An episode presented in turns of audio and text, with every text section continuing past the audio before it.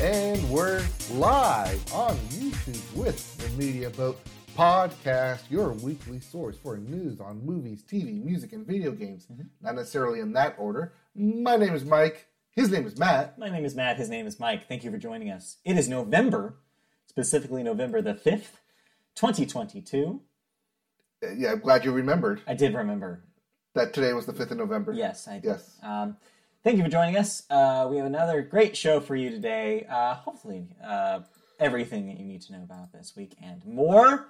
So let's get rolling right Ah, into it. missed it just by one. This is episode 356. 356. All could be 355 on the 5th. Well, yeah. Oh. S- So much for that. But we don't Missed that. skip weeks. We- That boat sailed. Speaking Yeah. of boats, welcome to the Name Your Boat podcast. Uh, we don't have a name for our fans, but we should. Uh, we'll get there later.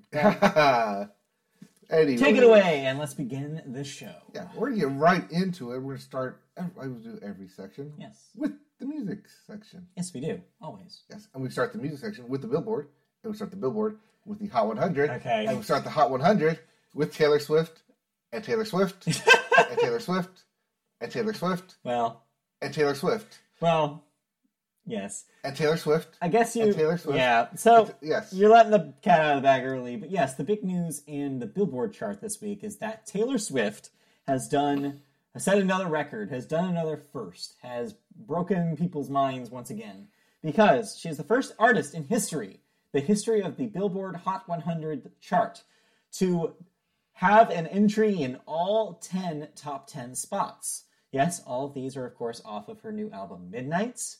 And that does mean she has another number one single. I believe it's her seventh or eighth. I forget what it is. Uh, but yes, um, let's count down the top five Taylor Swift hits.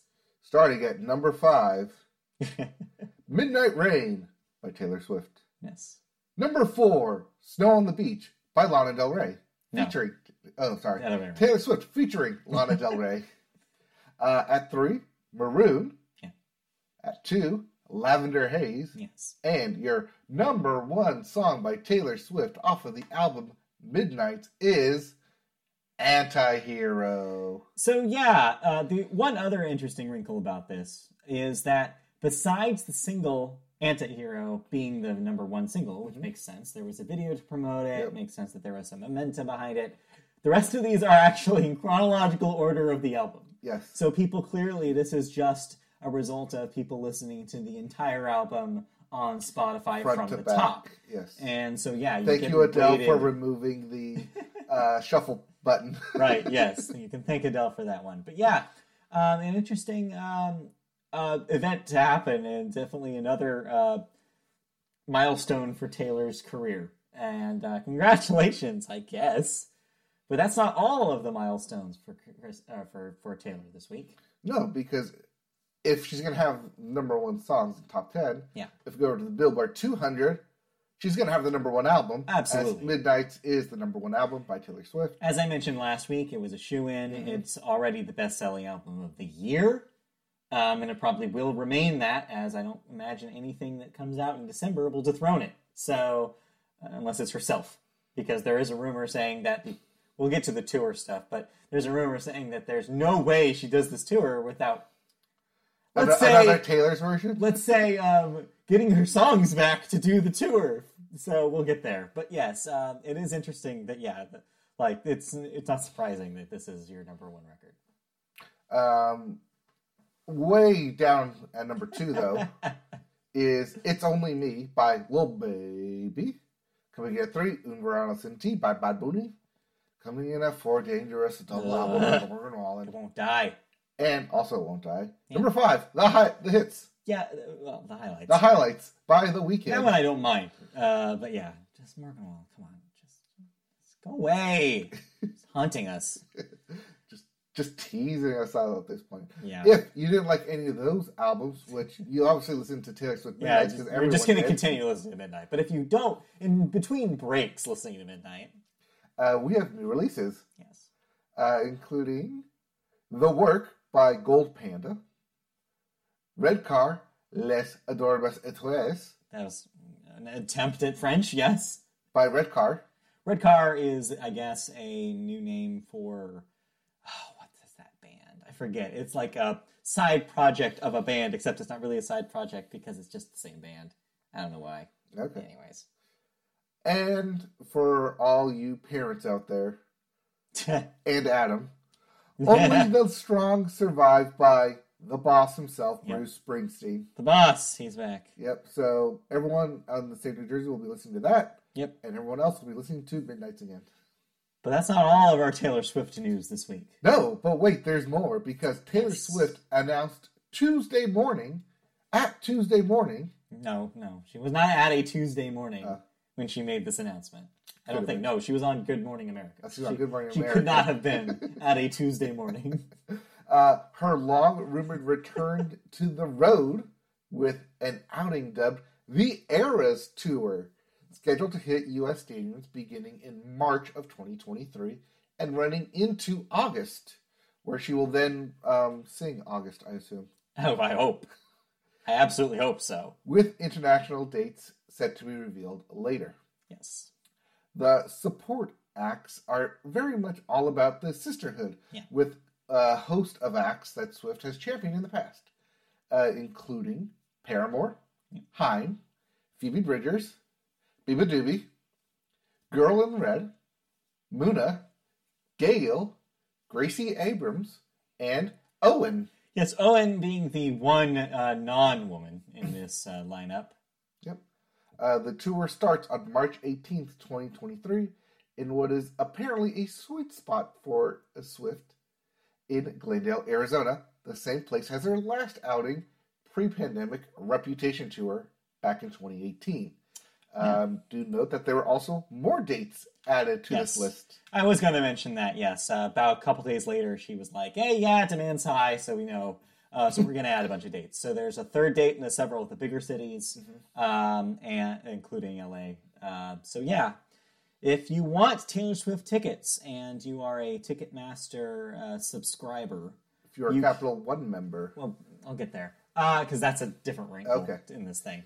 So yes, um, she's doing the fan verified pre-purchase uh, queue right now until the 9th, I believe, or the eleventh. I forget which day. I think tickets go on sale on the 9th. Well, anyway, there's a period of time that we're in right now that you can go and do the pre-register Mm-hmm. um, and get you kind of, get yourself in the line, kind of like PS5. And it doesn't matter what you do when you do it; everybody has the same chance. They're just doing randomization. Yes. And then Random on the groups. 14th, if you do that, you may get an email that'll say, hey, this is when you can buy tickets to the shows that you specified you wanted to go to. Yep, Taylor Swift will pop up in your email saying, "Hey, Yeah. it's me." Yes. Hi. Uh, the other thing um, is, as you mentioned, this is sponsored by Capital One. And if you've ever gone to a Ticketmaster show that was sponsored by Capital One, you know the drill. Um, there is a special Capital One cardholder presale. But uh, the wrinkle here is that, yeah, you just have to use your Capital One card when you Mm-hmm. like when you sign up, essentially. And that automatically enrolls you into that presale. You don't have to do anything else. No, So- you have to purchase with your Capital that's One what I mean. card. You also have to do that. But by saying because it's pre-sale, you're not Yes. purchasing anything yet. Yes, You just have to have that card. I used to have a Capital One card. I canceled it last month. I do not have a Capital One card anymore. So I just missed that by a little bit, Taylor. Uh, I couldn't find the card anyway, so it's fine. I have the card. I have a Capital One card. I Good for signed up with you. it. I'm in the Chase family, so I missed that opportunity. It's okay. You can be more than one families. So yeah, the other thing is you get a, a maximum of six tickets that you can purchase Yep. uh, with this uh, with this um, ability. So yeah, um, good luck, I guess, uh, if you want Taylor Swift tickets because you're gonna need it. It's gonna be bedlam out there. Uh, so yeah, but yeah, it's cool that she's doing this. Just a note about the, uh, the openers. Uh, yeah, she, as this story says, she's these are a lot of names that she's uh, mentioned uh, in the past. Uh, she's, of course, collaborated with Phoebe Bridgers before and Heim. She uh, has used Biba Doobie songs in her uh, TikTok stories before, or Instagram stories as well. Um, she's mentioned Girl in Red. So it makes sense that this is the vibe that she wants. Interesting that she's chosen Paramore for the first date. And, no other only. dates. Um, Yes. I guess that they well, they're on their own little busy tour right now, so I would imagine that that's probably just the, the schedule that they could line Mm-hmm. up. Um, and yeah, I know, like, and it's it's good news for me. I like a lot of these artists. Uh, the only ones I'm not as familiar with are Gail, Gracie Abrams, and Owen, but that's just me. Uh, but yeah, so exciting news, and yeah, it'll be interesting to see how she does it. Yeah, the other thing uh, that Is I that- wanted to mention It's called the Eras Tour. it's called the Eras Tour, and the And on the- poster. yeah. I was Yeah. saying that the poster has all the album artwork from her previous albums Or does it? behind her. Or does it? And that's the question. As Taylor Swift fans know, she is currently doing re records of her uh, Big Machine records. Taylor's And- versions. Yeah, the Taylor versions. And some of them are out, some of them are not, though. And the interesting thing here is that she can't officially play songs that she has not done official re releases for. That is contractually a no no for her. Um, so if she's going to do a real eras tour, if she's going to do this, it seems to imply that she's going to fast track the rest of these re-records, which seems weird because we don't have that much time till this tour starts in March. So is Well, she Oh, how much? She really has three gonna- more albums. She left? has. So she has only done two. Yeah, she's done Red, Yeah. and she's done Fearless. Yes, she's done Fearless and she's done Red. At this point, she needs to do self-titled. hmm She needs to do Speak Now. She needs to do 1989. Mhm. And she needs to do Reputation. Those are four records left. And um, you don't think she's gonna do a month each record? That's the theory. And I'm like, that would be insane. like, can you imagine if every month till March we got a new re record? Does it really have to be up until March, or just up until the day of the tour? Because if she releases an album like the Friday before, or the Thursday, Friday before the tour happens on Saturday, does that still technically count? Yeah, I don't know.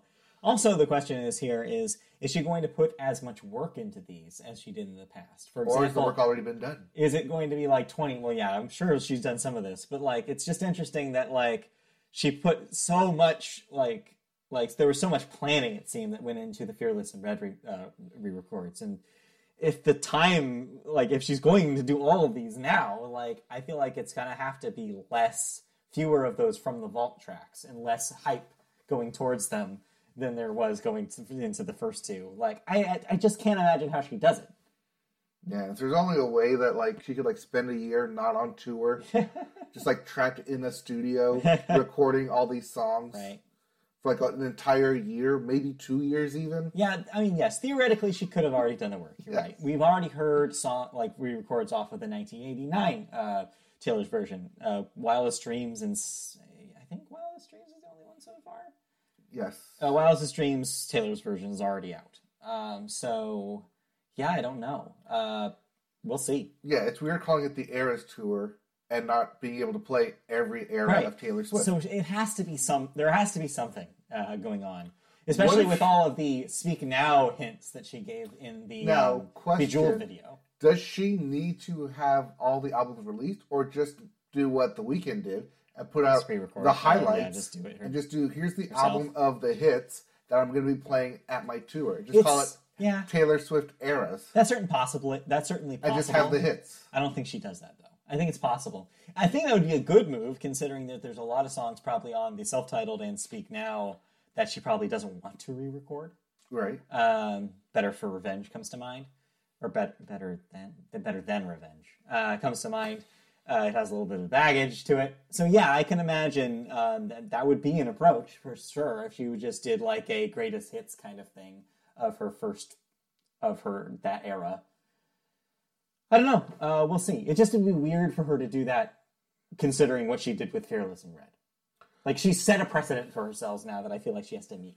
Yeah, but you can release the full albums later for the stuff that you're never going to play on tour Maybe I don't know. later, I don't just know. to have the full album. that being said, I would love some deep cuts of the tour. That's the thing, and she knows the fans know everything. Like she, there's a difference between a the Weekend fan and a Taylor Swift fan, is what I'm saying. Like the Taylor Swift fan is going to want her to play like "Long Live" off of "Speak Now," or they're going to want her to play "Tied Together with a Smile" off the debut. Like they're going to demand the small like like hits that they're their favorites. They want the like the the tracks that were released. they on want the movie ten soundtracks hour. They want the ten hour tours. they want uh, today was a fairy tale like they want like the song she recorded for twilight with the civil wars like they they want the deepest cuts is what they want so yeah we'll see Are you speaking for all fans or just for yourself? I'm speaking for myself a lot, but also, yeah, the, the fans. The fans. The fans, you know. Yes, you gotta do it for the fans. So, yeah, we'll have more information, I'm sure, as time goes on, because, yeah, anything could happen with Taylor Swift, is I think what we've learned. Including hitting the top 10 Yes. on Billboard. Damn. all 10. Uh, that, of course, beats the previous record set by Drake, who yes. had nine during his release of the double album. But obviously, no one listened to that entire double album. right, so, but yes, people are listening to Midnight. That is proven. yes. All right, let's move on. Speaking of Drake, Oh, yeah. Speaking of Drake, he is no stranger to stirring up conversation around his lyrics. Um, as such, after the release of Her Loss, a collaboration album with 21 Savage, which I'm going to say right now, I did not listen to. um, the rapper raised eyebrows with bars that seemingly referenced Megan the Stallion and her alleged assault by Canadian rapper Tory Lanez. For Recap. recapping, just so you- we're kind of caught up here, back in 2020, Tory Lanez allegedly shot Megan the Stallion in the feet, in the foot, in the, The feet. in the feet, after she attempted to walk away from a car during an argument. Uh, Megan recounted the details of the incident in April of 2022 with Gail King on CBS Morning, which produced medical photos of Megan's injuries, along with a report that referenced gunshot wounds and bullet fragments in her feet. In the song Circo Loco, Drake raps, quote, this is Drake quoting, Yes, this is Drake. this bitch lie about getting shot, but she's still a stallion. Seemingly a double entendre that references cosmetic injections and Megan's alleged assault. Megan then responded to the lyrics on Twitter, writing, quote, Stop using my shooting for clout, bitch ass. Since when the fuck is it cool to joke about women getting shot? You, especially rap, you. are- you are lame. Ready to boycott bout shoes and clothes, but dogpile on a black woman when she says one of y'all homeboys abused her?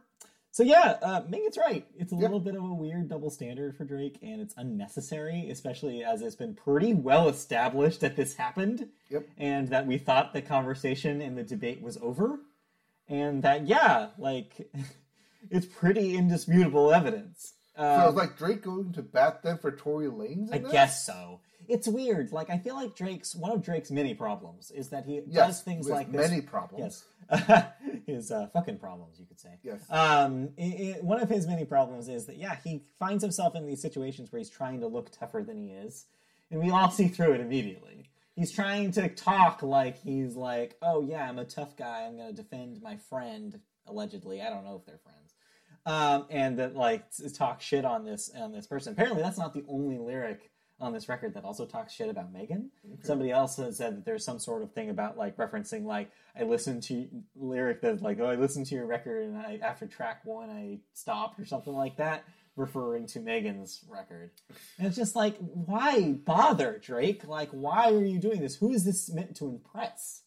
Like Megan this the Stallion is a very talented rapper. Mm-hmm. Like and she's made her s- a name for herself at this point and she's established herself in the industry and like I just don't understand why Drake is wasting his time trying to like bring her down. Why? Why? Why bother? You know, didn't we ask this about Drake several times when he ever releases albums? That he always tries to bring people down in his albums? It's just weird. It's just why why bother? I feel like, we're in the same like cyclical transition for Drake. Yeah, and I don't know if it's He's twenty just one. stirring the beef Yeah. everywhere. Yeah, and Twenty One Savage, like I don't know if he had part in this decision making process, whether he was egging Drake on here in this. I did not again listen to this record, so I can't Yes. tell you if the whole thing has that vibe. Uh, but I would not be surprised. Is I guess Because what it's I'm the saying. Twenty One Savage record, right? It's a collab, so It's it's a collab. even evenly distributed between the two of them. Mm. S- s- from So- what I can understand. So Drake needs Twenty One Savage on an album, where Yeah. meanwhile Taylor Swift just needs herself. yeah, pretty much. Got it. It sounds about right where we're at in 2022. All right, well that's it for that story then. All right. Unless we Uh, yes. talk about that, the better. I mean, we'll talk about it when Megan Thee Stallion comes back with a n- new single. Yeah, I saying want a diss track. that Drake. Yeah, I want a Drake Yes. diss track. Let's do it. Let's bring it in. Let's get that '90s Yes. rap beef uh, vibes going. All right. Yeah, that- anyway. I was okay. Can, can I come up with a quick line? Yeah. Go for it. what do Um, we got? um, Now you're on the spot. that Drake's "Call Me a Goose, Look at Me, Such a Gander." It's not bad. It's not bad. bad, it's I not like bad. the wordplay there. All right. Did we listen to anything? No. No. Pretty much. Uh, Uh, Taylor, just- Swi- we Mormon Knights. contributed to the Taylor Swift Fund. yeah, Mormon Nights is pretty much all I've listened to, Mm-hmm. um, and some smaller stuff, but that's okay. Anyways, let's move on. Let's get right into video games, and Yeah. we start with new releases. We do big week. Yep, including Football Manager 2023. Not that football. No, uh, This is soccer. Yes, Yes, this is soccer football. soccer, soccer football. Yeah. Everyone's favorite sport. Yes, where you can be the manager, Yes, Of not your- the player. of your own FC, Yes, as they call and it. that's out for everything. That's a wide release. Yeah. Uh, also, Well, everything with PS4. yeah, Weirdly enough. yeah, that's weird. Yeah, it's weird. Uh, also out on everything. Yes. Your big release, uh, Sonic Frontiers. Yes, the Sonic cycle is continuing. Yep. This is the Uh, open yeah. world question mark. Yes, Sonic this is the game. open world game. Who the hell knows if this is any good? We also have Atari 50 colon the anniversary celebration. Yep. For PS4, PS5, Xbox Series X, and the Switch. Yeah, we have two weird ones here. Football Manager, everything but PS4. Atari 50, everything but Xbox One. Yes. Like, why are these lines being drawn? I know. Yeah, whatever. deals. Yeah, deals. Uh, there's also Tactics Ogre Reborn for the PS4, PS5, Switch, and PC. Sorry, Xbox owners. But then everything got out of the way because it's uh, Media Boat gave it. No. Uh, yes, it is. I'm probably not going to play this, so I don't think it can will be force Media you to Boat play it. Podcast Get Game of the Year. I am not spending $70 to play that. No, you can play it here. I'm spending 70 plus dollars probably well, we'll, if I can find it. we'll get there, yes. Yes. God of War Ragnarok. Boy, the game. Boy 2. Boy, too. the sequel to Boy for PlayStation 4 and PlayStation 5. Yes. Um, yeah, the God of War Ragnarok is out. Um, in, in- early impressions are out there if you want to hear. Seems like uh, it's pretty good. It seems Early like it's one of reviews? those. Early reviews are 10 out of 10s, 93, 94 on Metacritic. So yeah, you will have your own take on God of War next week. Yes. So next week's show, we will do a deep dive uh, for God of War. But for now, just know it's out in the world very, very soon. Yep. Um, shocking, not shocker. I am going through the uh, story mode of God of War right now. 2018 right now. Okay. Just mainlining main story missions, not doing all the side quests. Um, yeah. Yeah. Just as you get, do. just get myself familiar with Warmed it. up. Go through it. New Game Plus because I had everything like stacked up. I don't think I ever did New Game Plus. No, I don't know. Uh, or, like I might have tried to do like on like God mode and then just like Uh, I stopped, still like, need to halfway finish through. Horizon, so I'm way behind. I know you need to do that. You don't have a disc copy of that, right? You have it digitally. I think I got it digitally. Uh, right, because it was in the bundle, right? no, no, No, I think I just got You that just digitally so I could play downloaded it day one or like Yeah. 9, p- 9 p.m. I don't know when I'm going to finish Horizon, but I would like to finish Horizon. I just don't know how I'm going to do it. Right, They need to put it to the, on the, their service. They're not going we're to not going to. because they're going to wait the whole calendar year before they do that, probably. But whatever. Anyways, They put in like the premium. yeah, I'm not paying for premium. I bar- I barely touch extra since Stray came out. Yeah, I mean, uh, I'm like, what am I paying for? because it was like ten dollars. Yeah, I guess. That's but why. like, I don't know. I might downgrade because I did- literally they're not putting enough on that service to entice me to stay. Oh yeah, I'm probably downgrading too, but that's not till like April. But we'll get there. But we'll get there. There was actually a news story. I should mention this while we're on it. Um, Oh, yeah, there was they a lost news story that I subscribers. did not report this week. Yeah, Um, they lost but yeah, subscribers. Sony did say that they have. Yeah, they're starting to lose subscriber uh, subscribers for PlayStation Plus. However, the overall money spent on PlayStation Plus has gone up. Okay. So it's a weird combo thing where it's like, um, oh, okay, order of operations. So, there. since we're talking about But PlayStation, yeah, all right. Anyway, the other PlayStation story this week. Yeah, the other PlayStation story this week is that Sony announced that PlayStation VR 2 has a release date and a price point. Yes, Coming in February, the new VR headset will officially launch on the 22nd. yes, February 22nd, Yeah, February 2023. Uh, the price point will be more than a PlayStation, more than a PlayStation Five. 550 US dollars Yes. or $600 um, in the EU 600 pa- uh, euros and Euros. 529 pounds. because of uh, weird inflation yeah, I prices. don't know how this thing works. Because they're not part of the EU anymore. Yeah. Thanks, Brexit. Uh, and will in- so for that price point for five hundred fifty dollars, Yeah. you will get the PSVR two headset, the PSVR two Sense controllers, and stereo headphones. Yeah. As, yes, and this does make the v- P- PlayStation VR two more expensive than the console itself, right. which currently retails at five hundred dollar price point. Yeah. In a post to the PlayStation blog, Sony's VP of Peripherals called the February date an intentional launch, initial, Initial. launch phase. Per- peripheral. Yes, Um, it's intentional. so yeah, so a couple things about this. That's an expensive headset. However, if you compare it to the um, the Quest Two, it's fairly similarly priced. Isn't Uh, the Quest 2 like 500? yeah, it's about five hundred. So if you're thinking about it in VR terms, it's about what it should cost. And I'm sure that Sony had to crank the price up in order to make money on this thing because VR is an expensive technology. Because like imagine like you have to have the like resolution of a television screen on a tiny screen then times 2 in the headset plus sound plus the controllers and Sony's DualSense controllers already cost themselves like 70 bucks. So, yeah, it adds up really quickly. Also, note here, um, this bundles with the Horizons VR game, which is um, by itself probably like 40 to 50 dollars. Right, but I think that one is on its. That's a game on the tracks, though. Well, we actually don't know Oh. uh, that we don't know a whole lot about that game yet. Anyway, uh, so yeah, it's an expensive package, but I guess for people who want that VR experience are probably also likely the people who are willing to spend that money. Um, so it does make sense. It's just such a strange thing that a peripheral for a console is more than the console itself. I don't think that's ever happened before. It's an add on, it's an addition. Yeah. So yeah, um, but yeah, that's going to be out there in February, which is way sooner than I think anybody thought, thought this was going to happen. Sony's really fast tracked this thing, and it makes me wonder if they really think that it's going to be different this time. The Sony PlayStation VR one did okay, but like, I don't know what they're doing here. Like, they must really be banking on I'm this. trying to think of like why would you, one why would you put it in February? Yeah, it's a Because weird. it's like after the holiday season, people are going to be buying stuff. I wonder if it has to do with Q one, uh, like coming up very soon in Yeah. March. I want to say they want to get this thing on their books before the end of the quarter.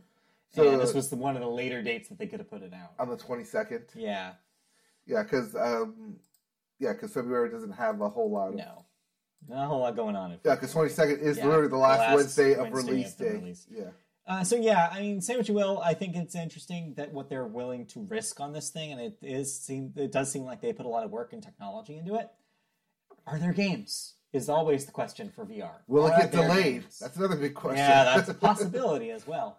Uh, especially if it's if they find themselves um in a position where it's harder to build these things than they anticipated. Because that's the other thing is that they have to dedicate some of their factory floor now to this on top of PlayStation Five manufacturing, which is already behind. Mhm. So I mean, it's gotten better over the last few months, but it's going to. I don't know if it's going to get that much better to clear out the runway for a bunch of VR stuff. So we'll see. Um, I don't know. It's a weird boutique thing at a boutique price, and so it'll be really interesting to me how this does. Yep. But that's VR two. VR two.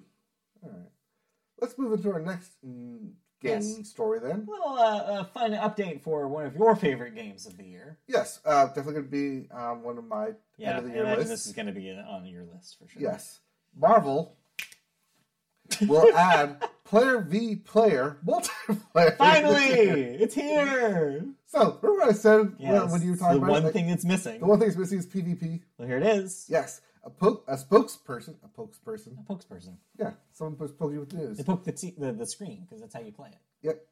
Um a uh, for developer second dinner Great name. told the Washington Post that an update to the superhero card battler will allow players to play against their friends this calendar year. but also, given that there isn't much of 2022 left, it suggests that it may be weeks away. Yeah, this is happening soon. Probably sometime in early December is my guess. Um, It's perfect for the holidays, right? Yes. You're going to have people over, and you're going to be like, "All right, let's sit down and let's play Hey, some have you Snap." played this Pokemon Snap? Yes, I have. hey, Pokemon Snap? Yes, Marvel Snap. Marvel Snap. I mean, also if you play Pokemon Snap, it's pretty fun. Yes. But also, Also, hey, Marvel Snap. You play Marvel Snap? Yes. face to face. Okay, let me play this with you, and then just have a big like Yeah. push in the holiday season, a especially good around move. Thanksgiving. It's a good Just be move. like, hey, commercial, play Marvel Snap with your kids during Thanksgiving. Yeah. I mean, we don't need to tell you that we've played more Marvel Snap since last week, uh, because of course we have. Is this where I hide my shame of how much levels I have? Yeah, you have way too many levels. Um, even more embarrassing last than the last week.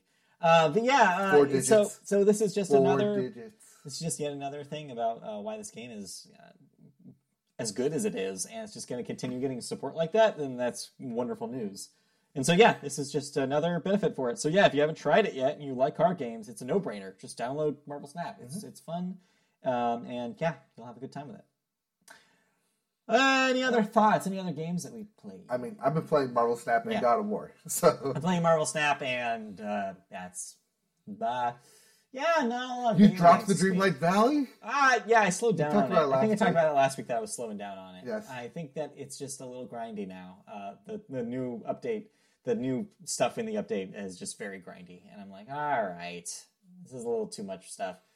I like when that game gives you a lot of things that you can do at once, and at a certain point, that stops happening, Mm-hmm. and that's where I'm at with it right now. So I don't know. I might return to it, and also just they need to add more clothes. Add more clothes to it. That's why I want. I Can't just you want more design your clothes. own clothes and logos? You can't design any, every single kind of clothing. Oh, though. Like there are certain things that you can't des- can't design yet, and so I can't.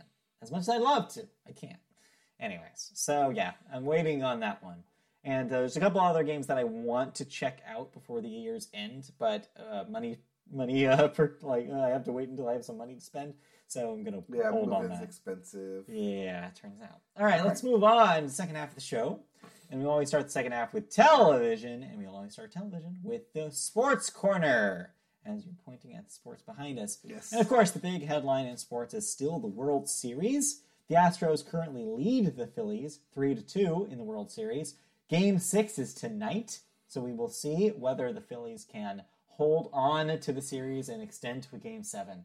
Um, they're back in Houston though, so the odds are lower than they u- than they were back when they were home. But hell, Houston also got a no hitter uh, uh, uh, in Philly, so who knows at this point? Combined technical. Yes, I No, know, no. I know. So yeah, Two asterisks there, two caveats. it's been a fun series though. It's been very back and forth. You have a game where it was all Phillies offense followed by all Houston pitching, and so yeah, it's like it's wild how it can just oscillate back and forth forever. So it'll be really interesting to see if the Phillies can get something working tonight. all those uh, all those uh, weirdos on the Phillies team. Yeah, the other thing that's come out of this World Series is I've become very endeared to the Phillies as a team. What a weird bunch of guys they yes. have. Yes, they took two Angels players. Yeah, also, but not even besides that. Even it's just like they're just a funny, funny ramshackle bunch of dudes, and they're all weird in their own ways, and it's just fascinating. Are you referring to the wet hair? I mean, yeah, the wet guys are especially. Yeah, I've been obsessed with the stories about Brandon Marsh. Did you read that article that It was I weird. I texted? It was fascinating. Someone wrote that. So wrote that. I love. I loved that. Like that. That. That. Just he's just to, like just immediately against country music. Just Brandon Marsh he does not listen to country music. Don't ask him about country music, and he doesn't wash his hair. what a fascinating guy. Anyway, so yeah, I hope that the Phillies can pull this off.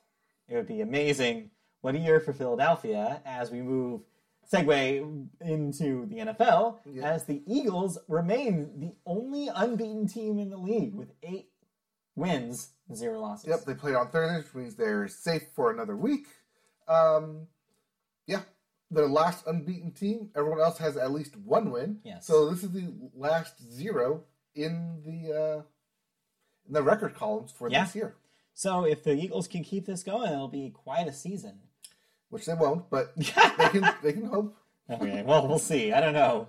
It seems like the NFL is full of some really weird, like This bad. always teams. happens though. This is a bad that- year. This always happens though, is that like the teams will get hot, they'll get to like eleven and zero, and then all of Yeah. a sudden they'll drop one, Right. or they'll tie, or something Yeah. weird will happen to where Weird. like after ten games things start getting very funky, and then they start like they- they start losing. Well, Funky Watch 2022 then, because we'll watch to see if anything gets s- especially funky. It was so funky that the seven and zero Eagles were going up against the one and six Texans on Right. Thursday Night Football, yes. and the score was tied at fourteen at halftime. Shouldn't happen. No, it's supposed to be a, a blowout. Another reason why football, I've just lost all taste for it because I feel like it's just chaos now. It is chaos. Anything can happen, and like that's so weird to me. It's like ah, I don't, I don't like it. All right. Just don't like the Speaking vibes. of chaos, Speaking of chaos, the NASCAR finals are happening in Phoenix. Your uh, notable people involved include your final four. yes, Joey Logano, Chase Elliott, Christopher Bell, and media boat favorite Ross Watermelon Boss Chastain. Yes. And this is when we need to talk about NASCAR 2005. yes, I know about this uh, because, of course, it crossed over with video game Twitter, Yes. and so of course I found out about this. So explain to our listeners why NASCAR 2005, a GameCube game, is suddenly relevant in NASCAR. Well, this is news to me. this is news to you. I didn't see this. I didn't see this on Twitter. So this is the weird move that a driver performed where Oh, they that's went what you're against talking the about. wall at the That's end of what the you're race talking about. to take the lead. Okay, I thought that was the actual game. No, So, the, well, why I bring up NASCAR 2005 'Cause is it's the such a core very is, thing. is that that's where this person learned this. so Ross Chastain. oh, that is Ross Chastain. Okay, I was Yes. hoping it was. Ross Watermelon Boss Chastain um, in the penultimate race this past weekend Yeah, uh, was in 10th, but Yeah. needed to at least pass Chase Elliott to have a better seat of qualifying for the final four. So, on the very last lap of the race, he guns it, possibly breaking speed limits, probably. like even NASCAR speed limits. Yeah. Like, ramps himself up against the wall, just Yes. pedal to the metal, pedal to the floor, guns it, Yeah. just whips himself around the track to And it just works. barely edge out Chase Elliott Yeah. to get into the finals. So apparently, in interviews after the race, he says that he learned this move playing NASCAR 2005 for the GameCube, and he wanted to see if it would work in real life. Turns out it does. Turns out one, it does. Two, he definitely scratched up the side of his Yeah. car, but then again, it was like the last race, Right. So, it's he like- had nothing to lose at that point. yeah. So a wrinkle about this: other drivers and other teams seem to hate this. Oh, yes. They say that it opens the floodgates for other idiots to do some, some similar moves and ruin races potentially. by Well, doing it's it. not that it's ruining races; it's that if you do that, not on the last, like if you do that on the last lap and then Yeah. you wreck, and they automatically bring out the, Right. the the yellow flag. And if that yellow flag comes out before the checker flag, then it goes into overtime, and no one wants that. and no one wants it. Everyone hates overtime, Yeah. especially with people who are in the back who have Right, no, no stakes, chance. no chance, no To keep stakes, driving. but keep driving and then purposely crash in order to keep it going. Right. That's why they hate it. So yeah, it's ob- obviously one of those things where it's like it's funny the first time and then it gets grating when it happens again. Yeah, so no so- one should ever do it again. No, it's hilarious because you see him just Yeah. like whip around Yeah. like everyone else is in slow motion. He's just whipping around. So it's a funny thing and it's a weird thing that I wanted to comment on. I'm shocked that you didn't r- know the video game connection there. No, because I just saw Yes. that live. That's I what was like, he oh, said. yeah. That's what he said afterwards. Was Oh, he got it from- because after video that, I game. switched it back to football. Oh, okay, but yeah, I guess they confirmed that. Yes, I didn't watch the post It was race a interview. video game inspiration. we were just so- watching it live, and it's like, oh my god, look at Ross go. So it just makes it just makes us uh, like this guy more than we already did. Like Yes. the, the- just the wow, what a guy! and he's the man we will be rooting for to win the Yes. championship because should he win the NASCAR Finals, one, it'll be his year- first year as like the number Yeah. one driver. Um, two, he will smash a watermelon He will, at the Phoenix Raceway. he will do it. He will do it. All right. Anyways, anything else in sports this Also, I week? think he would have capped it too because I think he won in Daytona this year Oh, at the beginning of the year, and then he would have won the finals. that'd be pretty cool. Yeah, a kind of end cap there. Yeah. All right. Anyway, what else in sports before we move on? Uh, hockey, basketball continues. The Lakers Continues. finally got their first win. Congratulations. Hey, what do you know? Finally, Um, and we do not have time to get into the whole Kyrie Irving thing. we really do not. Just know that he's not great, and the league apparently is going to give him a talking to. uh, the league is going to suspend him five games, Yeah. um, and then fine him five hundred thousand dollars to be dispersed to various charities and local Yeah. organizations. So yeah, you- that's basically what you need to know. Uh, we'll have more news if it comes out. Yep. Let's move on, though, for now, out of sports and into television news. And we start television news with casting bits. Casting Uh, bits. bits. One of our favorite things to do here on the Media Boat podcast. Yeah. Starting with Witcher news. Witcher on Witcher watch? Netflix. See this or Witcher watch. Um, Liam Hemsworth will become the Witcher, the titular Witcher in The Witcher, replacing Henry Cavill in season four of The Witcher. Just as a note, season three, which has yet to premiere, will still have Henry Cavill as the Mm-hmm. lead role. Liam will not enter the series until the completion of season three, so starting in season four. Um, no official word about why this happened, but all signs seem to point to Henry Cavill doing more DC work with Yes. Superman, and so it does. It's not surprising that maybe there was a scheduling conflict, considering that he was going to do movies again. Seeing as season three is yet to come out, I'm Yeah. wondering if they're going to have something where something happens to Henry Cavill's face at the Oh, end of maybe. season three, just to explain why he now looks like Liam Hemsworth. it's like, wow, you look completely different now. Anyway, uh, next up, the Penguin series over at HBO Max, which of course is a spin-off of the recent The Batman film, yep, that's starring, starring Colin Farrell. just added Kristen Milotti to its cast. Hey, that's a name I haven't seen in a long Yeah, time. she was just uh, she uh, Palm Springs, of course, Yes. and uh, recently in what was she recently in? I forget. Palm Springs. Palm Springs, Of course. just Palm Springs. Anyway, you'll recognize. She's one of those you'll recognize when you see her. Yes, she was the mother. Next up, Severance season three, of course, ahead of season two, which is yet to premiere. Well, no, I think that is, is actually. supposed to Oh, be this is supposed to be two. season two. Okay, Yes. never mind. Season two of Severance will add Gwendolyn Christie, John Noble, and Merritt Weaver. Um, by the way, I finally got around to watching the pilot for Severance. Yes. I'm finally Creepy? starting Severance. Uh, yeah, I'm intrigued. Um, it's not exactly my kind of show. Mm-hmm. Um, and so there's moments where I'm like, I don't know if I want to watch the rest of this.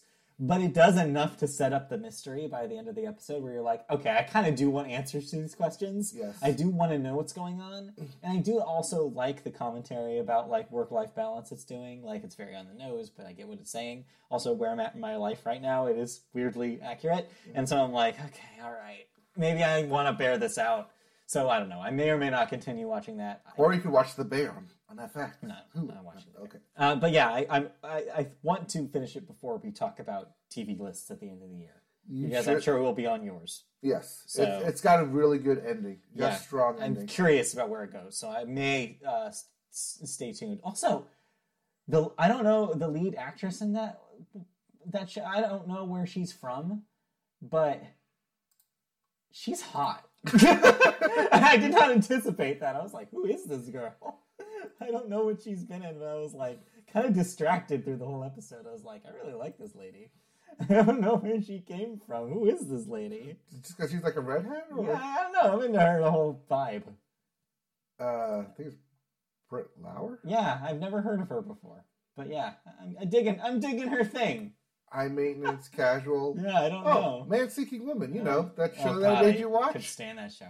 Anyways, let's move on. Um, out of uh, net or uh, Apple TV Plus to Uh, Britt, she Disney was Plus. in NBA 2K21. wow, she did a voice in there. All right. Anyway, uh, so this seems to be her first like super mainstream thing. uh, Future Man. Do you count Future Man? No, I don't. All right. Okay. Anyways, from Netflix or from sorry, from um, Apple TV Plus, we go to Disney Plus, where Agatha: Coven of Chaos, the upcoming spin-off series uh, starring Catherine Hahn, that is off of WandaVision, WandaVision, their yes. character Agatha. Aubrey Plaza was uh, planned to join the cast there. Yeah, Um, that Aubrey Plaza. yeah, she's everywhere lately. Uh, I don't know if it's just me. or She's popping up everywhere. Well, we'll talk about what she's up to in The White Lotus. Yeah. uh, so yeah, uh, yeah. Joining this is a good move. I feel like if you're going to catch a witchy person in your witchy show, Aubrey Plaza is a good get. Uh, so yeah, this makes sense. Next up, yeah. yes, look forward to her just like commenting on how everything is not right and weird. that makes sense. Theo James is set to lead Guy Ritchie's Netflix TV series The Gentleman. Based off his film, The The, Gentleman. Gentleman. I feel like you have to do this move, The Gentleman. So yeah, uh, there's your I casting. think I news. like this, The Gentleman. The Gentleman. Yes. So there's your casting news. Uh, so yeah, uh, people all over this, uh, all over the place, just spread out, just like little seeds. Yes. Well, because like the story is really going to start with just Liam Hemsworth being Well, yeah, replaced. that's and the then- biggest news. That's the big one. But it's like, oh, all the other people got casted everywhere else. Yeah. All right, let's move on to our second story here, and this is for all the moms out there. No, it's not for the moms. no, it's not. Well, one, it is, but also because it's the holiday season coming up, and It if is you want true. some feel good stories, if you want Sure. everything to be as predictable as possible, Yeah. I mean, as predictable There as is- possible. Yes, there is a um, quite a, a cult following for these things. So yeah, I guess this is a good move. Hallmark Channel, you love it. We love it. No, we don't. It has Uh, a, one of our, um, not our favorite shows, but a listener's wife's favorite shows on Sure. it. Yes, as we Uh, found out by dissing it on our show. Yes, where the heart is, yes, we're the artist. Anyways, while Peacock is in the news this week, or when the heart call, when calls the heart. sure, some sort of combination of when and calls and heart. Yes, when heart calls that thing. When heart calls, you answer. Anyways, Peacock has announced that it has entered an agreement with Hallmark Media to stream live and on-demand programming from its three channels, including Hallmark Channel, Hallmark Movies and Mysteries, and Hallmark Drama, as part of a first-of-its-kind linear plus uh, uh, video-on-demand deal. Beginning on Wednesday, November second, you can find the We new mean now. hub- Yeah, Now. today or two, three days ago. As of listening to this, You can find a new Hallmark Hub on Peacock's homepage. It will feature live simulcasts of all three channels, with current season programming available live and on demand the next day, as well as a robust library of movies within the Hallmark library, including signature holiday favorites. The Hallmark content that Peacock subscribers can access on demand includes live and next day access to series such as fan favorite When Calls the Heart, as you mentioned, and new series coming in 2023, Ride and The Way Home. The Hallmark branded hub will include a VOD collection with new premiere movies and dozens of Hallmark movie classics. I feel like I'm repeating myself three times with the story. Why is it saying the same thing? They over and want to over make sure again? that you know that You get it. Hallmark is on Peacock. This is all included with Peacock Premium, so it's the paid version of Peacock that you'll get all of this, not Yes. the ad-supported version. So good news, especially when you're right. If you want to binge all the holiday uh, Hallmark movies, all the holiday, uh, the Christmas Hall- Hallmark movies, this is the best way now to do it. Uh, we were channel surfing the other day, and we came across a Hallmark movie called Pumpkin Everything, Oh no! and we had to turn it on because it was Pumpkin Everything. Oh god, I can't. And yes, it was indeed about generic businesswoman comes back to her Yep, hometown to help course. sick father. Yeah, of course. I know she's a writer, generic uh, Sure. mystery writer. All right. comes back to hometown to help father, who runs a store called Pumpkin Everything. But the father's fallen ill, and so she must run the store with new guy that she like was high school friends New with. guy. Like was high school friends with. May or may Yes. not be love interest. Definitely will be love interest because he's super good looking, but for some reason is single in this town. Yeah, we'll see. Yeah, We'll see. lots of stories like that. But Lots of Hallmark story like Channel, that. Yeah, so they're there if you want them. yes. There you go. All right, let's move on to I mean, some. we knew they had to land somewhere. So. I mean, yeah, it's a good deal. Congratulations, It's a Peacock. smart deal, just like Disney with the Doctor Who last week. Yep. It's a good move, and they're uh, carving out little niches. They got the the the, the uh, bros with the wrestling, and now they got the the moms with the Hallmark. Yes, They're getting the, the, the everything. dads with the wrestling and the moms the Sure. homework. It was- oh, I almost said that, but I was like, I don't know how many dads are wrestling guys. Maybe current dads or future dads. anyway, let's move on to some television thoughts. Yes. Well, mixed bag this week. Let's start with the Netflix show. Yeah. Um. So Z. shows. I forgot. um. Surprise return. Big Yeah. Mouth. yeah. Um. Was not expecting this to return. I thought it kind of ended on a good note the way it was, and then surprise, they brought it back. Yeah. Uh, I feel like that's the one thing that they haven't canceled yet because it's gone on like se- six seasons now. I feel like it must be really cheap for them to make because ha- they just pump these things out. Well, it's voiced by Nick Kroll, so yes, it has to Yeah, be really I cheap. can't- I And just like John don't- Mulaney. I just don't get it. It's fine. It's fine. Um, a lot of it this season dealing with like self actualization, a lot of gender, like what is gender, what is sexuality, um, being they go to like a weird asexual line Sure. for yeah for um for the show.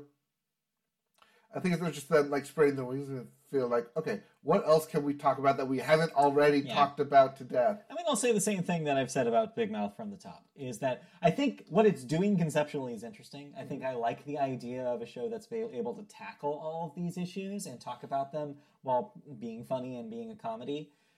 But who is it for? That's the problem I've had since day one. It's like the people who should be getting this information are young people, right? Like Right. it should be for the kids that are about the age of the characters on the show. And the people who it's conceptually for adults should already know this information. Yeah, that's the thing, and but it's not at all for kids, and so Right. it's just it's this weird limbo show. Also, not to say not to like harp on this too much, it also is the ugliest looking show on television. It's terrifying looking, and so like this combination of all of these things in one, it just it leads to something I never want to watch. I just don't want my eyes to look at it. You don't want to watch it. I Yeah. still find it funny.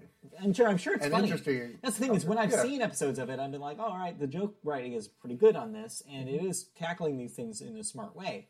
But I just don't want to look at it. I just don't want to spend time with it. It's just it makes me feel gross. I don't know. anyway, Oh, you want to make you feel gross? They do a Freaky Friday thing oh no, where the kids enter the parents' bodies oh no, and they're trying to rekindle love for the parents. uh, uh nope, nope, nope. Yep. Let's not Yep. do that. Yep. Let's not go there. Yep. They went there. Ugh, gross. Yep. Not as gross though. Well, Maybe. gross in a different way. gross in a different way. Um, Netflix buying Blockbuster. Okay, so let's let's back up the train a little bit. Uh, last year, Okay, how far back do you want to back up this track? 'Cause We can go all the way no, no, no, Oh, back I'm to not like gonna go that far. Last year, 1999. no. What I'm going to talk about is last year. Their Netflix released a documentary, or at least uh, hosted a documentary. I believe Yes. it, it was a independent release prior that had done the film festival circuit before it was released on streaming, called "The Last Blockbuster." And what that was was basically a, and I talked about it on this podcast uh, when I watched it. It was kind of half and half. It was both a documentary about the downfall of Blockbuster, the corporation, explaining how the advent of streaming and the complications regarding changed rules about late fees basically buried Blockbuster, the corporation, and Blockbuster started to have close down around the world. Um, then that sort of turned into, to kind of pivoted halfway through to be more about the last blockbuster in Bend, Oregon, to talk about the manager there and the trials and tribulations of what it is to run, uh, what it's like to run the last final blockbuster, and what that means for like local video stores, the concept of local video stores, and how they're surviving on their last legs at the time i said that i liked some of the things that the documentary did i did learn some things about the corporation and why it led to its uh dis- like basically implosion i did learn some things from like um you know good interview subjects from both sides of the situation it was educational however it was bogged down by too many celebrity interviews that didn't need to be there and just and way too much uh, dwelling on the people in the last store that just weren't that interesting. Like, and so it sort of came out of this lumpy documentary that didn't make me feel great about watching it on the other side, and didn't make me feel better about Blockbuster. If anything, it just complicates the feelings about Blockbuster. As much as we'd like to be nostalgic for the experience of going to Blockbuster, it's very important to remember that Blockbuster destroyed countless independent movie renting stores, like mom and pop shops, by existing. They were the Netflix of their day. They steamrolled a lot of like family businesses. And so it's weird now this compli- you have to like remember like that because it, there, you can have nostalgia for what Blockbuster was at the same time being like they weren't that great ever to begin with to be fair. All of that is to say somebody thought it was a good idea to fictionalize all of this and pitch a sitcom based on the concept of running the last blockbuster in the United States. Well, they've done it. It's called Blockbuster, and inexplicably, it's ended up on Netflix. Why? Why is this on Netflix? Uh, irony. I guess. Irony rearing its, its ugly irony head. Anyway, so yeah, as you might imagine, if you were tasked to develop a sitcom uh, based on this concept, you would, of course, have it about a manager who's been there forever, who is desperate to convince people that streaming is not the best way to enjoy movies and that human connection is the way to do it, and you need recommendations from experts. Not an algorithm. Well, that's exactly what the show is about. Randall Park plays the said manager. He does that exact speech at the end of this episode. Um, you and then the cast is filled out with a ragtag bunch of people, including, of course, teenagers that are working there for their first job, combined with people who've been there forever, combined with a person who used to be there and then came back because she has uh, she's just recently gotten divorced, and that's basically your setup for this show. So it hinges on one thing: is it funny? What did you think about Blockbuster? So I watched the whole series, unlike the pilot. I You just only watched the pilot. What, so, wh- what did you think overall? watched- Um, so it comes from the same writer who wrote for Superstore, A writer of A writer. Superstore, and also I guess that this person also worked on um, Brooklyn Nine Nine, Brooklyn Nine Nine. but the NBC Yeah. version of Brooklyn Nine, not Right. the Fox version. correct, that's key. yes. because it has the very same tropes of both of those on NBC, yes, in that a lot of what the cast does and interacts with are very, I don't say stereotypical, but Yeah. very they're um, working in archetypes. working archetypes, yeah, Yeah. for uh, for sitcoms. It's very much as you'd expect. Most of the gags, literally most of the gags, like ninety percent, are based on person who is slightly older than person says thing, person who is younger than person says I don't get it or what is that. That's like ninety percent of the jokes on this show. You're not wrong.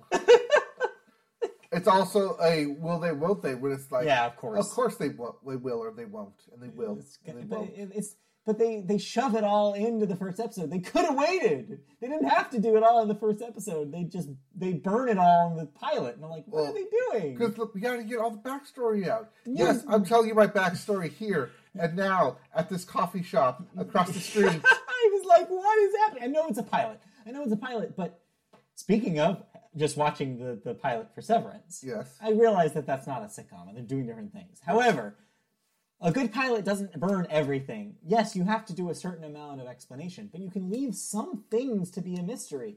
You could have just had the hints at some sort of romantic like sparks between them. You didn't have to have it laid out, all the cards laid out on the table by the end of episode one. Here's every that that's because I was having that episode of the pilot. Here's everything that's gonna be played out over the course of this Yeah. season. It just And it does hit everything that gets played out over the course of the season. and played out is a good term because I feel like a, lot lot, of of, these the jokes are jokes played out. are really played out. It just feels like we've been here before. It feels like every other show. And to be fair, as you know, if you listen to this podcast, I'm not a fan of Superstore either. And I did get strong Superstore vibes. from Mm-hmm. Strong this. superstore vibes. And it's just, And that's not- just because of the way it was shot. and it's oh god, it's what's up with the lighting on this show? Okay, there's recently been a lot of talk about like why Netflix shows look like they do. This is the worst offender yet. I don't get why they shot it like this. They don't even shoot it like a s- three, like a, a single cam show on network, like you'd think they would.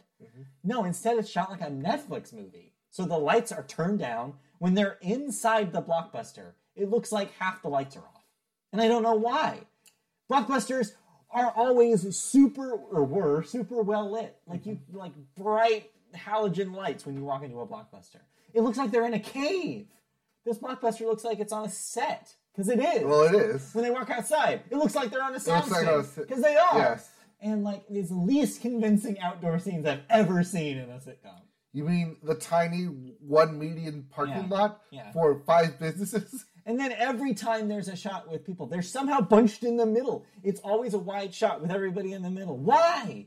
Why are you doing that? Take advantage of dynamic angles. Like, what are you doing? When it's a shot for shot conversation, it's just close up, close up, close up, close up. Why? You can do other things with multicam. Okay, one thing I do have to say about interesting wrinkle to like what they do here it does not have any sort of like w- the modern trope of in a single cam show of there are documentary cameras looking at us. You know, Abbott Elementary does this, Parks and Rec did this, The Office, you know, etc. You can list most w- single cam setups are based on that premise that there is a cam there are camera people that are part of the diegetic world of the show that are following them. They could have done that here. They chose not to, and I'm glad that they chose not to because I think I'm over it. Like I think we're over it. and We Yes. don't need it. But you do get a dynamic kind of feel from that and when you take it out you lose that dynamic feel and so there's no like there's no shaky cam there's no like feel like there- there's like any movement happening in the shots And so it does make it feel very stale, and it makes it feel very like everybody is. There's not a lot of movement or a lot of things happening in this show. It's just a bunch of shots of people standing around, which is less exciting. And so yeah, there's that. So yeah, I guess maybe it's made me realize something about like why that is such a trope because it does add a dynamic, like a dynamic kind of vibe to it that you lose if you don't have it. So yeah, I just didn't. I just didn't want to continue with this. I would just bailed on it after the pilot. I was like, I don't need to dedicate my time to this. Does it get better? Uh, mm, not a whole lot better. Uh-huh. It does get more interesting with the characters, but it does fall into the same kind of tropes of like a common sitcom workplace comedy. Right. Which um, that was the first problem that I had, especially in the establishing shot Yeah. of how, I know why you're going out of business, Blockbuster. Yeah. You have five people working on the same time. I did know that was the first thought I had as well. It's like, why are all these people working this shift right now? And there's nobody in the store. Right. there's like one person at the store. Yes, there's five people. It's your main cast, How can you afford this? all working on the same Yeah. shift. And then even like in later episodes, they talk about like, oh yeah, like when we're on the same shift, they're like, but you're all we always see you on Yeah, the same why? shift. Yeah. What? what is happening? Why are all five of you always working at the they should exact not be same able time? to afford all of those all of those people at the same time. Right. Anyways, um, Well, that is a plot point later in the season. Okay. Yeah. interesting. All right. Well, I mean, not that interesting, honestly. Of course, that's what you do. Yes. Uh, the last thing I want to say about it is like, man, poor Randall Park and poor Melissa Fum- Fumero. Like, what a waste of two really good sitcom actors, and they're just in this. What do you mean? Randall Park's great at being a waste of sitcom actor. No, he's good at what he does. um, I'm sorry. Did you not watch the past episode of Young Rock? Have you Well, not seen any of Young Rock with Randall he's Park? fine in that. But anyway, Such a waste. yeah, I'm just saying. Yeah, like they, I don't know who convinced uh, Melissa Fumero specifically because she could do way better than this. She is wasted in this role. Mm-hmm. Like she's well cast, I think, in this role. I think she does. Although the age thing is confusing here. She states in the pilot that she has a daughter that's in college. How old is her character supposed to be? Uh, I'm not quite sure. Yeah, because if, if you do the math there, because that's a kind of reveal, if you could say it, is like after all the talk about the divorce, she mentions, oh yeah, I have a daughter that's in college that's just started college. So if she has an 18 year old daughter, well, I guess she could be like early 40s, I guess, but like Well, I mean that comes out that like she was in college Yeah, at Harvard, right, and and, she then got pregnant and had stopped. to drop Right. out. it's just it's such a it's yeah it's a I don't know it just seems like it doesn't work towards your strengths and it's it's it's it's disappointing to me. But anyway, that's blockbuster. Don't watch it. I don't think I think that's a pretty mu- a pretty solid not recommend. uh, you can skip it. And then we didn't even get into the, the like the, the meat of the irony of why it's on Netflix. It's like you can't have somebody giving a speech about like how blockbuster matters and like you need uh, like mom and pop video stores when you're on Netflix. It doesn't make sense. I mean, it does by the end. Um, Okay. because it does the one thing that we here at the Media Boat Podcast have always um, advocated for, which Okay. is physical media. Sure. Because when things aren't available on streaming, when things happen like blackouts or uh, like power grids good Right. Or or the Or, like, rights are taken rights are away. taken away. Yeah. Yeah, they do address that in Yeah. here, but that's like at the finale. But it's like, But- yeah, we're the only place that has this. It just imagines, and I told you this pre-pod, but yeah, it's like I just imagine this that was probably shopped to all sorts of places before it got out here. And I feel like they burned their one like Yeah. good thing of like what makes blockbuster what made a blockbuster special, and then now it's just going to be workplace comedy. which is in a yeah, blockbuster. which is whatever. But still, like I'm like, yeah, I can imagine why every now. But the thing is, is I imagine why everybody passed because they probably watched this thing and was like, who is this for? Like What are your stakes? millennial? Yeah, there's no stakes really. we Like, know the blockbuster will eventually fail, so what are your stakes here? I mean, yeah, I guess that's the, that is the stakes. It's just that it just doesn't make for an interesting show. Like anyway, so that's blockbuster. That's on Netflix. Just don't. Just skip it. It's fine. You- You're better suited to re- relive your memories by talking to other people who went to blockbusters. Like that's that's basically a bet. You Like have Kevin a better Smith. time talking to your friends about blockbuster than watching the show. You have a better time trying to get tickets to a Kevin Smith Oh God! Q and A If you really want that. to talk about a blockbuster than this. Yeah. Anyways, I can't imagine this gets a season two. Let's move on to a season two Yes, The White Lotus. on HBO. uh, season two, series two. Um, Technically, it's a new season, but it's also like a whole new cast because Yeah. oh yeah, you can't definitely can't bring some people back from the first one. Oh, Ooh. okay. Uh, for those of you who haven't watched the first one, one, what's wrong with you? uh, it won all the Emmys. Did you not watch that? Yeah. Uh, two, it's back. White Lotus season two with the aforementioned Aubrey Plaza Yes. um, in one of the uh, roles here. Um, Jennifer Coolidge is back. She's great in it. Uh, this time it takes place not in Hawaii, but in Italy uh, at another very fancy White Lotus hotel Ooh. where mystery happens and people die. And we're going to find out over the course of this week of who died, who Mm. Oh. found the floating body, who, like, what happened to these 10 mysterious guests, I don't know. and all the hijinks that ensue. We'll find out. It's uh, rich white people porn. Yeah, I mean that's what the first one, the first season was too. Yeah. Yeah. Yes. Congratulations, Mike White. Mike White. Yes, Mike You, White. you made more white people porn. you know, he, he writes what he knows, I guess. Maybe. But That's yeah. the vibe I got from his uh, Emmy speech. He's like, no, it's just like I'm just writing about my friends, Yeah. we'll write making about fun this of my my super rich friends, which is like fine, yeah, do it. Yeah, I mean, it wanted him in the end. Yeah, one of them seems to work. Yeah, seems Well, I'm to- glad that it, uh, the formula still works. yeah, formula still works. Uh, more mystery and intrigue surrounds it. Uh, Right. There's definitely a lot of good setups. Where like, oh, you guys are definitely gonna bang, or oh, you're definitely gonna have some fallout from that, or oh yeah, you're planting the seeds now. Yeah. So that way, like, yeah, we can keep that in the back of our mind as you continue to do all this stuff. Yeah. So yeah, it's there. There you go. It's fun. More Uh, White season Lotus. two, um, the White Lotus, Iron Lotus is something else. I said more White Lotus. Oh, that was Iron Lotus. Iron Lotus. Um, yeah, so it's, it's there. I'll have my full recap at the end of the Yep. season, Um, but it's back and it's fun. All right, let's move on. It's time for cancellations and renewals, and Right. oh boy, what a chopping block! This What am I no longer watching? a lot of stuff turns out as the CW has renewed their chopping block as DC's Stargirl is the newest one to be canceled. That will be canceled after season three. Anything else left? Actually, that's a good that you asked because you have something that uh, I know something that's not on this list that happened uh, either late yesterday or this morning. Whose line is it anyway? Oh, I saw that this the morning. current uh, version Gets with one season Aisha left. Tyler Yeah. will end after its last se- as Yeah. this coming season. yeah, so, so current yeah, season.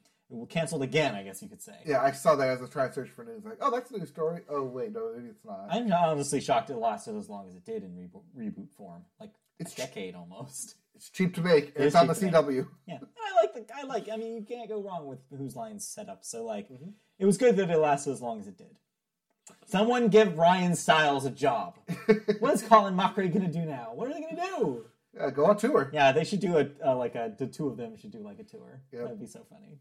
Anyways, let's move on um, to the rest of this list here. Stars is bringing back Dangerous Liaisons for a second season. That's ahead of its first season premiere. Okay. Netflix canceled Fate the Wink Saga after two seasons. So, uh, Saga is two seasons now. Yeah, i- i- that thing was weird. We watched the pilot, Christy and I, and Mm-hmm. Christy liked it. I did not. Next up, Becoming Elizabeth canceled after one season at Stars. The Sandman gets a second season at Netflix. HBO's Westworld, out of nowhere, canceled after the forthcoming, I think, forthcoming fourth season. No, so the season four finale was in August. Oh, so after season Less than three months later, Yeah. they're canceling it. So no more Westworld. Um, I Uh, think so- it ran its course, though. Anyone hoping for cliffhangers or ending notes? Sorry, It's over. nope. Just it's over. over. More HBO cuts. But then, lastly, in sad news for me personally, Tuca and Birdie canceled again. This time, the Adult Swim run. So it only had seasons two and three at Adult Swim. So yeah, it's gone again. uh, Though the uh, season or s- series creator Lisa Hannawalt does say she is still, you know, trying to see what she can make happen um, in other services. See if anybody wants to pick it up. She does have an ending in mind uh, if she gets to make it. So um, yeah, for now though, we might not see it, which is sad. Why not just do the Futurama thing where you make every season a season ending thing? yeah, I know. I guess. I mean, that's the thing about Tuca and Birdie is that they do a good job of ending those seasons, each of them feeling like it, there's some finality there. And the third season's definitely similar to that. Um, so yeah, um, I can understand this. Like, But at the same time, this is just yet another of Zaslav's cuts. Yep. Um, their animations animations is just getting gutted, and so this is just further proof of that. I mean, that and Westworld. Yeah. So bad news, honestly, just bad news. The axe keeps coming. We go into deaths next.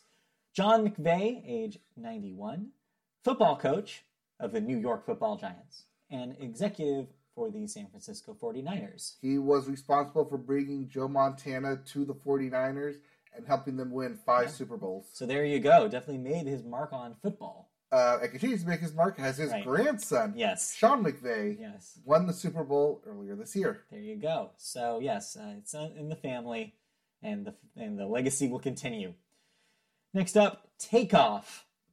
That would be one third of the former rap group Migos, age 28, was shot this week. That was probably the biggest story in um, Music. music this week, but I did not include it because I knew we were going to talk about it in depth. Yeah, this is just a rough one. Just very, very young. Obviously, wrote a lot of Migos hits, including Versace, the big hit, and Motorsport, among others. And yeah, had recently actually left uh, Migos. Migos had kind of turned into a um, a duo uh, following Takeoff's departure. It was just Quavo and um, Offset. Offset, by the way, uh, married to uh, Cardi B. And in case you're trying to keep track of which Migos is which. Migos is which. Well, so yeah, it's definitely a sad one. Definitely further proof that like and over like a gambling game. I think it was like a dice game or something that he was, Was it shot at a over. bowling alley? at a bowling alley or Yeah. something. Yeah, it was just it's just this suck. This stuff sucks. This stuff just sucks so much, and I feel like it's happening more and more and more in rap circles than it used to. Like somebody pointed out on Twitter, it's like in the '90s it was a big deal when Biggie got shot, when Tupac got shot. It was like it was news, and because it wasn't as common. Now I feel like this happens every couple months.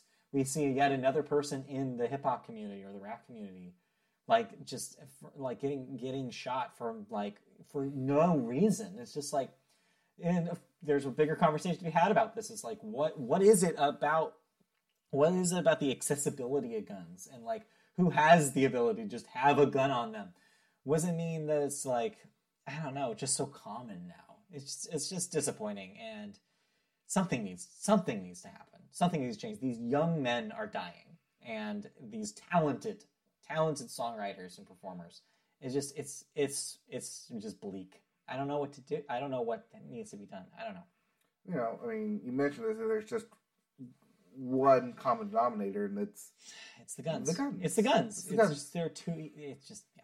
Anyways, hey, everybody should vote this week if you haven't already. Tuesday Uh, vote. Tuesday is another big voting day. So yes, uh, stay here in California. That's our voting day. Please just take action when you I think it's can. everywhere voting day. okay, but yeah, like you, yeah, take action when you can. This is one of the opportunities where you can, so you should. All right, next up, Ray Guy, a Hall of Fame football player, played for the Oakland slash Los Angeles Raiders. Super Bowl champion, back with Super Bowl 11, 15, and 18. Ray Guy Award, named after him, is given to the best collegiate punter now. He was the first punter ever selected in the first round by the Wow. Raiders. Okay. Well, not just by, but in the NFL like draft, he was the first punter ever selected. Wow. All like I think his average is like 48 yards per punt.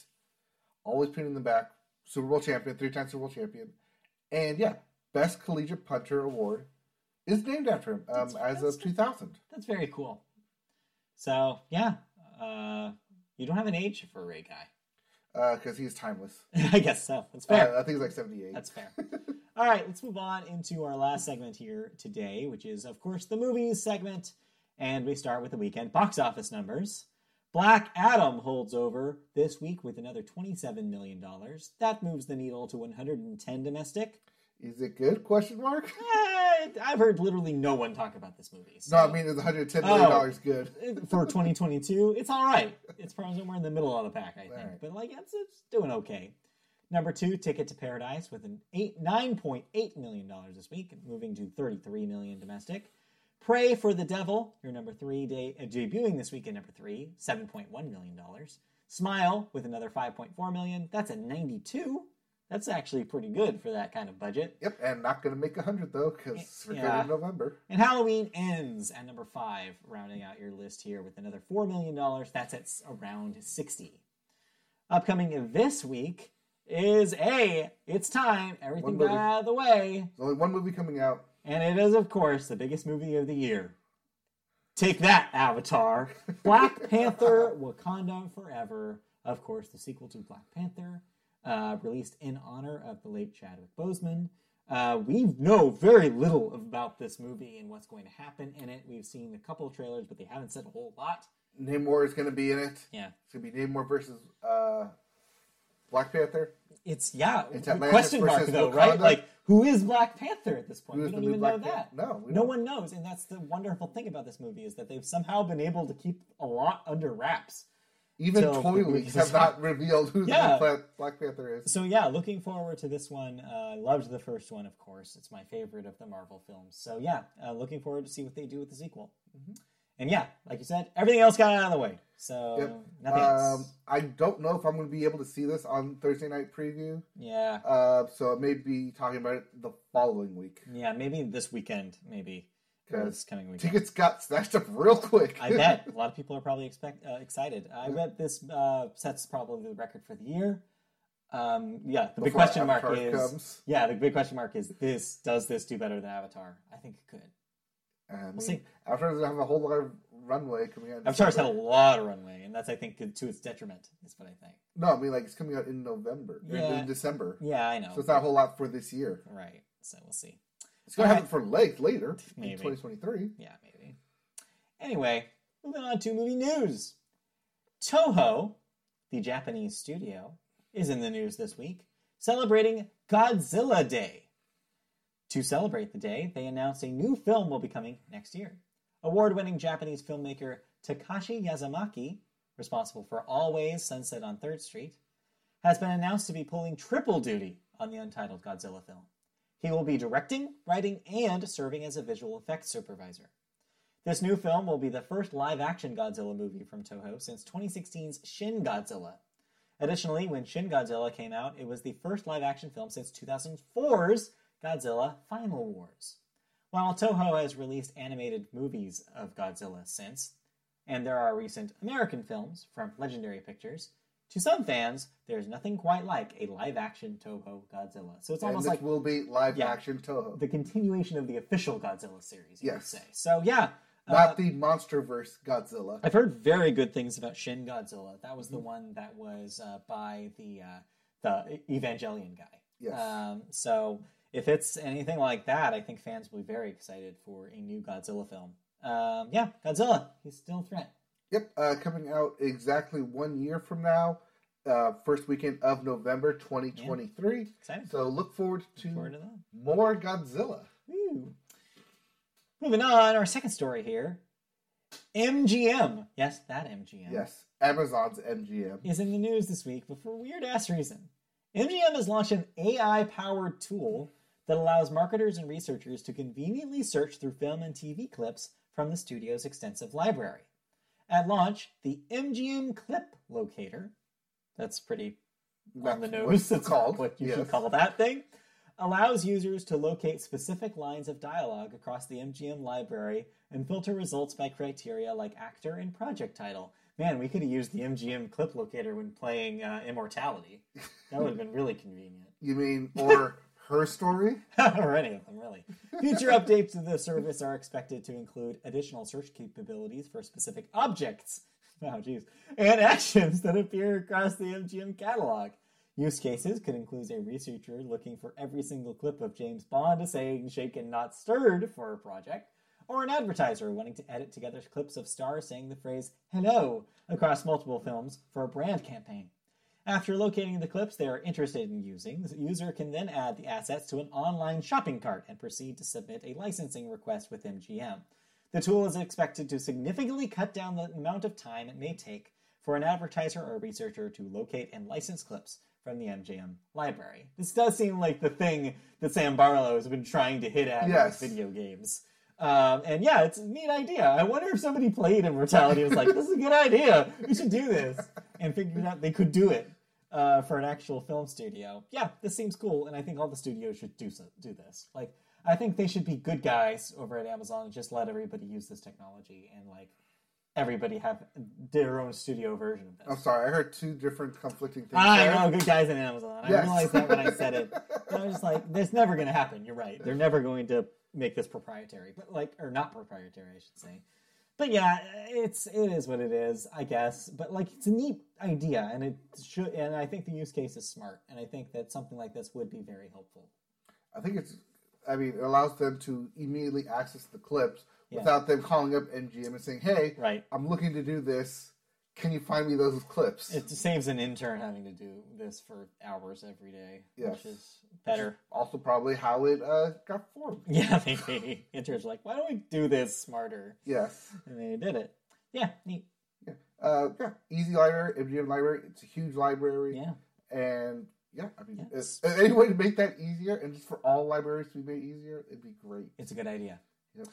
Also, a good idea sending us fan questions at mediaboatpodcast at gmail.com. We have another fan question this week uh, from our favorite fan. Yes. Hey, he asks, Howdy, howdy ho, Media Boat. Mariners? Boatsmen? Seamen? What do you call ourselves? Our fans of us fans of the boat of media. Anyways, I'm, re- I'm reading this as written. Yes. This is Just not you a note. exaggerating. This is literally how it was written. Video game question. What gimmick in a video game did you super appreciate and thought was clever? Maybe it was Psycho Mantis reading your memory card, or maybe Eternal Darkness pretending to erase your save. Maybe it was Monster Rancher turning your music CDs into monsters. Look forward to you answers. Sailors? Yeah, I don't know what we call our call our fans. I don't know. Or us. Or us. Well, I like both. I'm Mike, and he's Matt. we did that already. No, I like boatsmen. That's kind of fun. The, the boatsman. Media boatsman. It's Uh, alright. I, but- like, I don't hate it. What about the boat's woman and the boat's children? The, the, all the boat's people are welcome to listen to the Media Boat podcast. Uh, that's why I like sailors.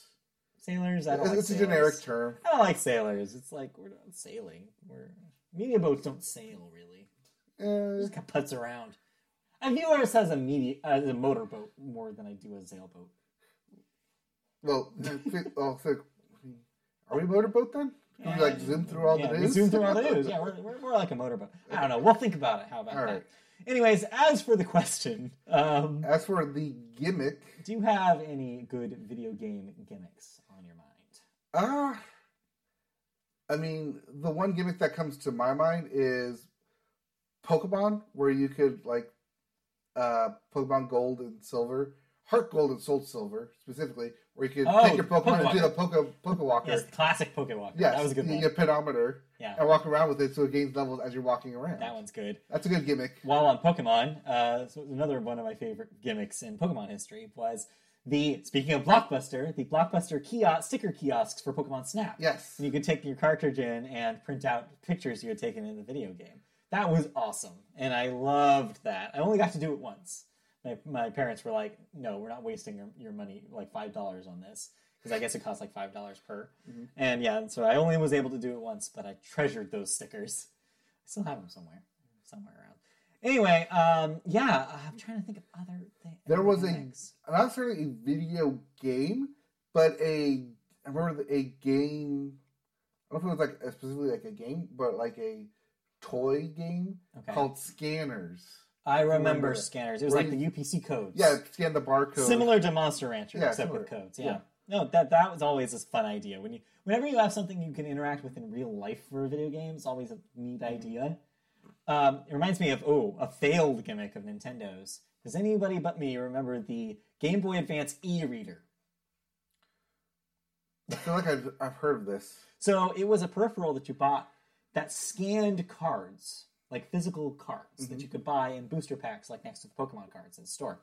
So you'd buy these things and they would have codes on the edges of them. And they came in two varieties. There were ones that worked with specific games, like there were ones for the Animal Crossing game for the DS or DS. No, oh yeah, this was DS. Sorry, not game. Wait, Was it the DS or the uh, Game Boy Advanced? oh god, I Because there was a crossover there at some point. Oh God, I don't remember. I. You know what? They were Game Boy. It was the Game Boy Advance because it worked with the GameCube version of Animal Crossing. Is that what you're thinking? That's what I'm thinking of. You could exactly you could get items for Animal Crossing in the GameCube by putting them in the irrigator on the Game Boy Advance and then using the connection cable to the GameCube to upload it.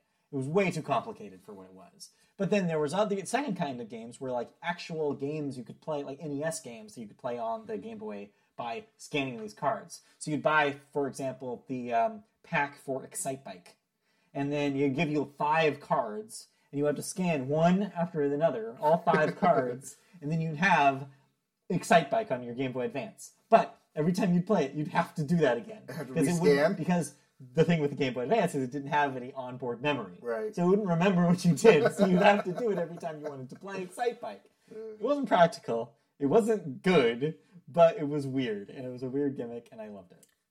Um, outside of like mobile, or, like portable gaming, I think Yeah. one of my favorite console gaming uh, gimmicks is whenever there's a sequel and you can port not only just port over your save, Yes, but port over like any like weapons or upgrades that you I have love that. because it could read your memory card like oh like you have a save from here Yeah. why yes we'll give you a discount because you're a quote returning customer because you have a previously saved game Yeah, even if it's like, oh, it only unlocks this one thing, it's still kind of cool. Yeah. Like, I really like uh, in uh, Metroid Prime for the GameCube. Speaking of the Game Boy Advance connection cable, Yes. if you played both Metroid Prime and Metroid Fusion, you'd unlock the Fusion suit in Metroid Prime if you connected it, and also you'd be able to play um, Metroid, the original NES game, on your GameCube if you connected the two games. Mm-hmm. It was neat. It was neat stuff. Um, and yeah, like I love those little little little fun gi- gimmicks in games. like sometimes like like a skin or cosmetic or like you got a like a weapon from the previous game that's not Right. currently available Yeah. or you have to pay like an extra fee for it or if you have a saved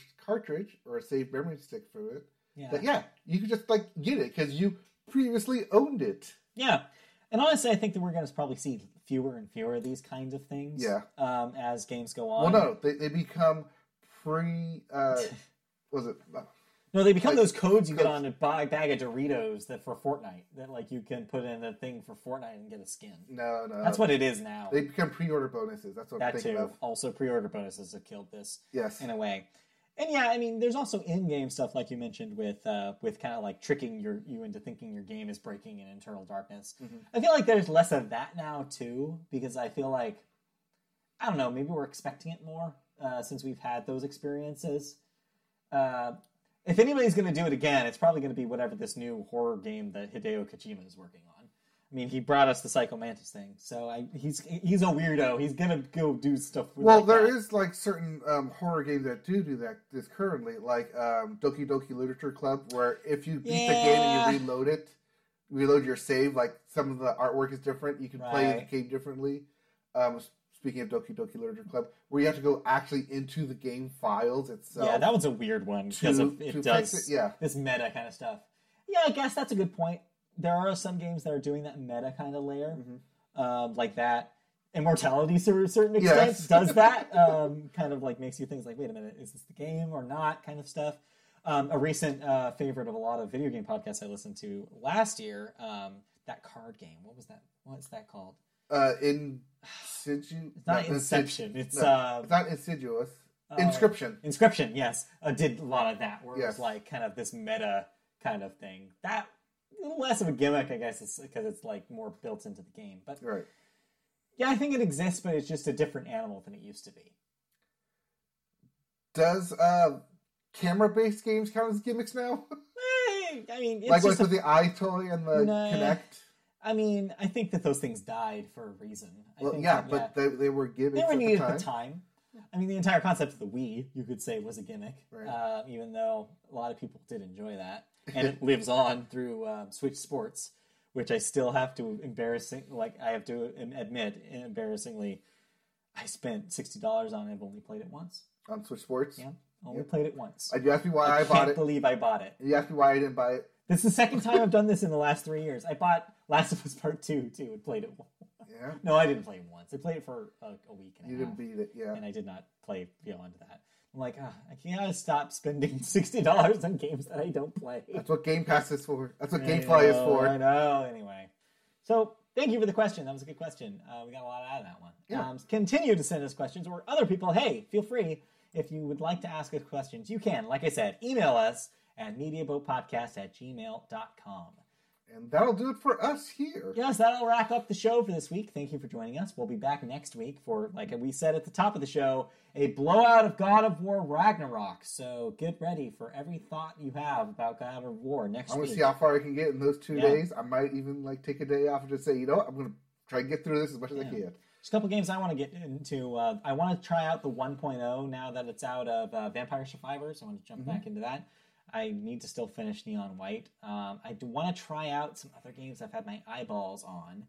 Uh, I'm hoping to do that before next week, but we'll see. Uh, so, yeah, stay tuned for next week. We'll be back. In the meantime, if you want to watch our videos or watch us live, you can do so on our YouTube channel. Just go to YouTube, search Media Boat Podcast like, subscribe, comment, click the bell for notifications. If you would like to listen to us in audio form, you can do that on podcast services such as Apple Podcasts, Google Play, Amazon, anywhere you listen to podcasts, iHeartRadio, Spotify, wherever you listen to podcasts, search Media Boat Podcast and you'll find our spot. If you want to uh, see us on social media, we're on, for now, Twitter at, at Media Boat Cast. Uh, we're on Facebook, search Media Boat Podcast there. Uh, and yeah, we already set our email address, so we're good in that department. Thank you for joining us. We'll be back next week. So see you then. Yep, back with more news, more thoughts, more Ragnarok. Alrighty. All right, bye. Bye bye.